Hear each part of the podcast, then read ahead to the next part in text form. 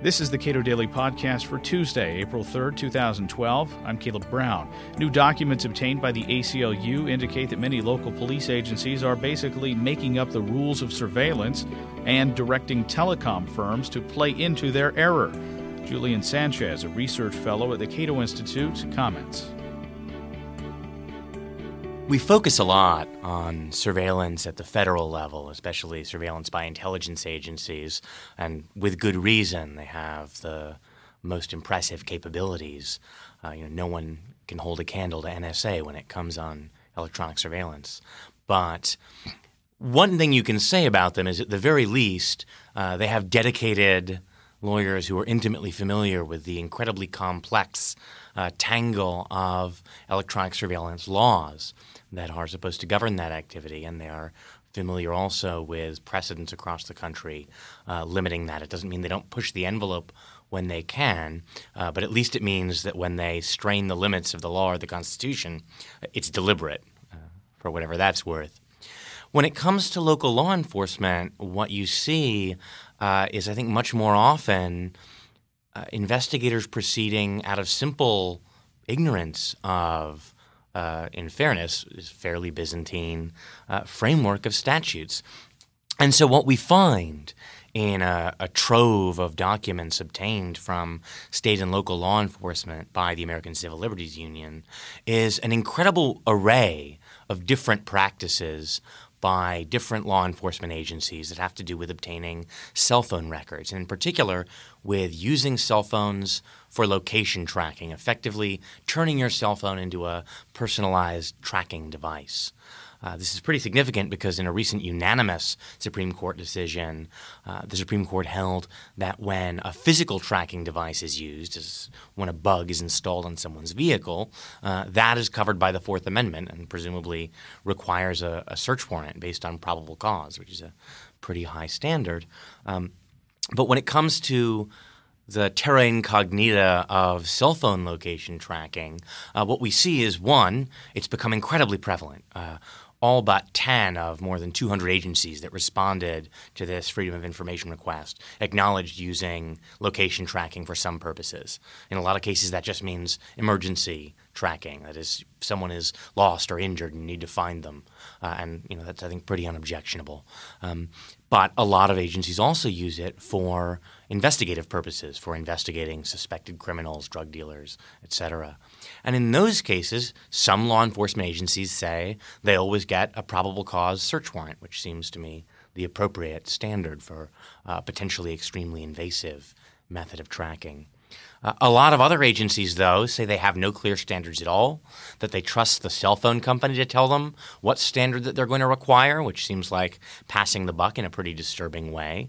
Uh, you know, you would think it was up to the law enforcement people to know what the limits on their search powers were, not up to uh, private companies that they're supposed to be searching uh, and serving legal process on.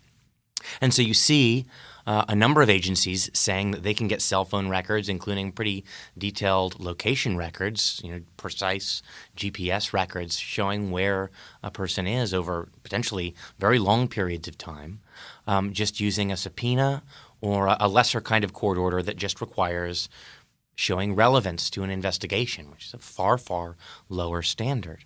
Um, maybe the most disturbing thing of all is a, a practice of getting what are called tower dumps.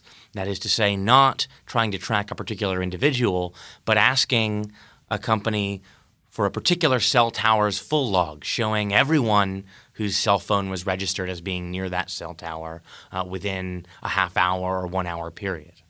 Now, people who follow electronic privacy issues uh, will be familiar with one case from 2008 in Texas where this method was used. It was a, a series of bank robberies carried out by a, a, gang known as the Scarecrow Bandits because they wore you know, floppy hats and, uh, and baggy clothing to disguise themselves.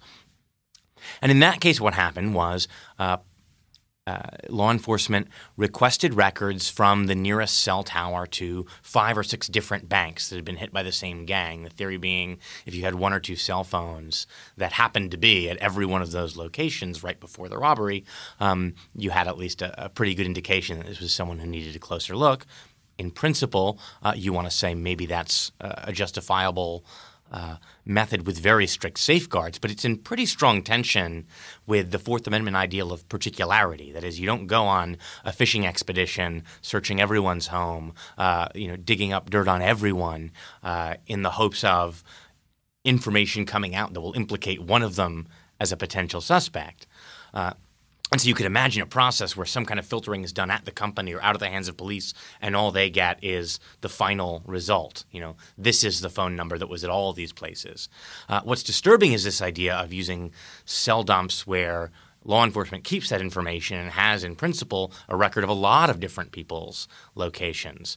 Uh, and the important thing to recognize is that while in isolation, especially in a rural area, data from one tower may just show that all these people were in a certain, you know, one mile radius, which doesn't seem that intrusive. But first, if you get data from a lot of different towers, you can mathematically triangulate the very precise location of a particular phone uh, if you're adding all that data together. And that also, over time, what we've seen is a pretty clear move um, from the cell providers themselves towards smaller and smaller micro or femto towers, as they're called. So you could have uh, a hotel conference room or a single city block or a metro station covered by one tower. And usually you can tell even which sort of side of a particular tower a person is on.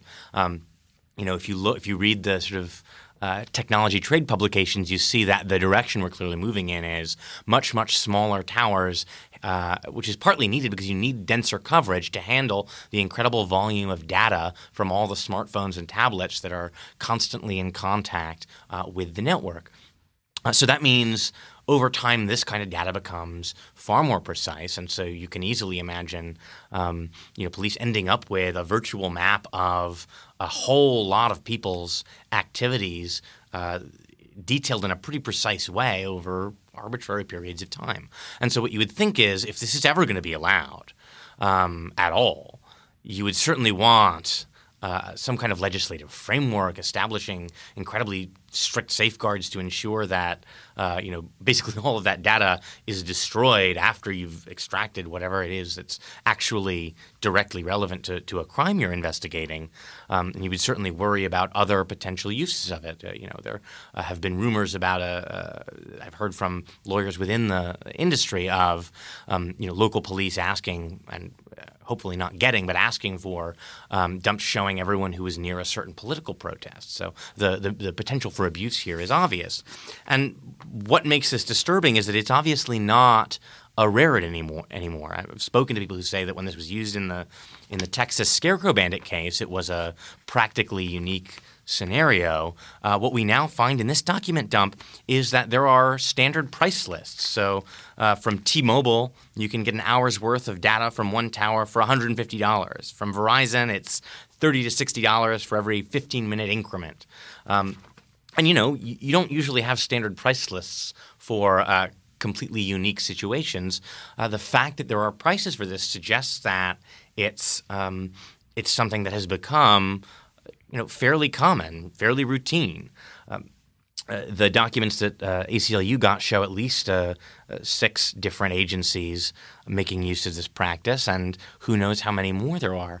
Uh, why haven't you heard about this? You might wonder because it seems so intrusive. Uh, well, one reason may be that, that another thing that came out of this document dump is police instructional material saying do not discuss these capabilities when you talk to press. Do not mention them in police reports to the extent possible.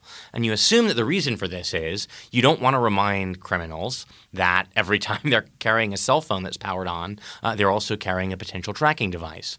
Uh, the problem is that in a side effect of this, and maybe a partial motivation, is that it also means the general public is largely unaware of the prevalence, one might even say the ubiquity of these tracking practices. And so we haven't really had an opportunity to debate how appropriate this is. Not, you know, we're not talking here about the context of extreme, uh, you know, terrorist prevention by intelligence agencies, but uh, ordinary law enforcement purposes carried out by local cops. Um, seems like something the public would want to know is happening all the time, and we haven't had that opportunity yet.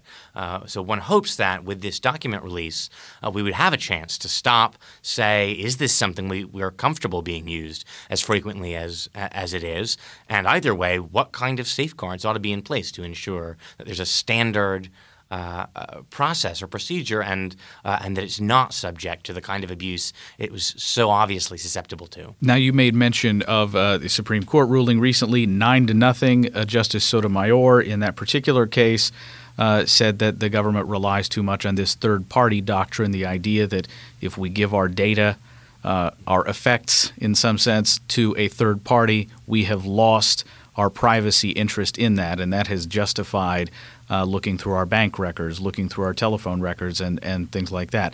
Uh, you know, what chance do we have of, of, of you know dialing back some of that uh, state power uh, through perhaps a future rejection of the third party doctrine. I mean, so right. In, in, a world where so much of the most sensitive information about us, uh, our emails, our private correspondence, um, even our own personal documents through services like Google Docs, aren't stored in our home under our own direct control, but on a server somewhere by a third party corporation. Uh, if we don't re-examine the third-party doctrine, the idea that once uh, data is out of your immediate control, you surrender your Fourth Amendment interest in it, uh, I think we'll see a, a, really radical. We're already seeing really a radical diminution of the uh, practical privacy that the Fourth Amendment protects. It will become, in effect, a kind of quaint thing that protects your physical home, uh, but not the most important information that traditionally would have been protected. Things like your private correspondence and papers. Um, so it's important, I think, to to get that reevaluated. Uh, courts have come down in different places when it comes to cell phone data in particular. You've got at least one court saying, look, people don't really transmit voluntarily their location data to the cell phone company. It's a side effect of using the cell phone, but they're not voluntarily disclosing that in the same way that um, you know dialing a phone number is voluntarily telling the phone company something. Uh, and so that doesn't quite apply in the same way. But really, in, in general, I think it's clear that we need a reexamination of this, and, and some of the recent uh, commentary from the court, from at least certain justices, shows that they are very much aware of this, uh, perhaps because scholars have for so many uh, years and indeed decades been warning that this third party doctrine has, in an electronic age, the potential to utterly vitiate the Fourth Amendment. Uh, time is the time is, is really overdue for a reexamination. For uh, cell companies uh, that are providing this data, of course, uh, we're reading in, in, other news stories recently about how police uh, are using fairly simple requests to get companies to bypass screen locks on our cell phones to get access to that data as well. Uh, to what extent are these companies uh, well, what are their incentives really? Because we know the federal federal level, uh, they've been given retroactive immunity in cases for dumping huge amounts of data uh, uh to the to the NSA. What are what are their incentives? Yeah, I mean, it is it is a real problem that especially when surveillance is carried out in secret, often non-disclosure uh, orders are attached to some of these data requests. Um, it's in the interest of, of the company to uh, be as, as compliant as possible. Um, you don't see really a whole lot of pushback. It seems like uh, you know. Again, I think companies differ. Uh, there's one cell provider called Cricket um, that has been pretty adamant about basically refusing to store very much data, which makes it impossible for them to uh, turn it over to authorities. Um, but you know, these are uh, companies that are in many ways entangled with the government at, at such a deep level that um, it's it's maybe not realistic to expect them to resist. Uh, they have the, the, best one can say is that they're in a better position to push back against local law enforcement than the federal government. Um, but I think the reality, and, and, folks who work in compliance departments within uh, the the telecom industry have talked about this, is that the volume of requests has become so overwhelming that effectively uh, it's impossible for them to push back on all of them. The the real problem for them is how to comply quickly enough to prevent the torrent of law enforcement requests from becoming overwhelming. Julian Sanchez is a research fellow at the Cato Institute. You can read more of his work at cato.org.